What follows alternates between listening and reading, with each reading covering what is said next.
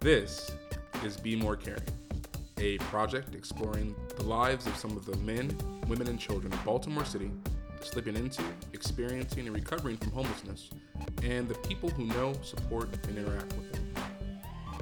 Baltimore City's mayor's office estimates that nearly three thousand individuals experience homelessness in Baltimore City alone on any given night. three thousand.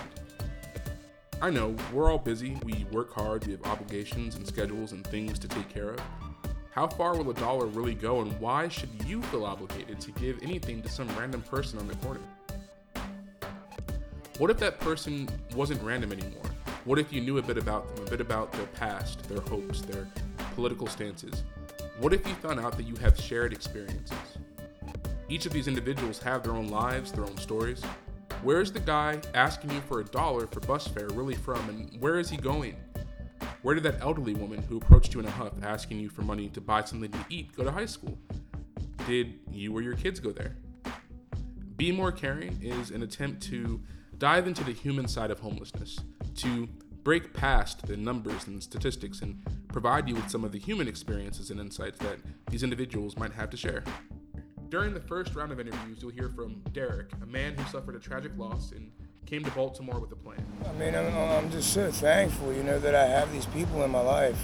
I mean, these are people that, you know, didn't know me from Adam, and they actually took the time to talk to me, you know, and get to know me. You'll hear from Senator Barbara Robinson of the fortieth District, whose personal story of perseverance and triumph make her a unique voice in discussing the homelessness question. Because everybody said that I'd never graduate. Hmm. Um, my seventh grade teacher said I'd never graduate.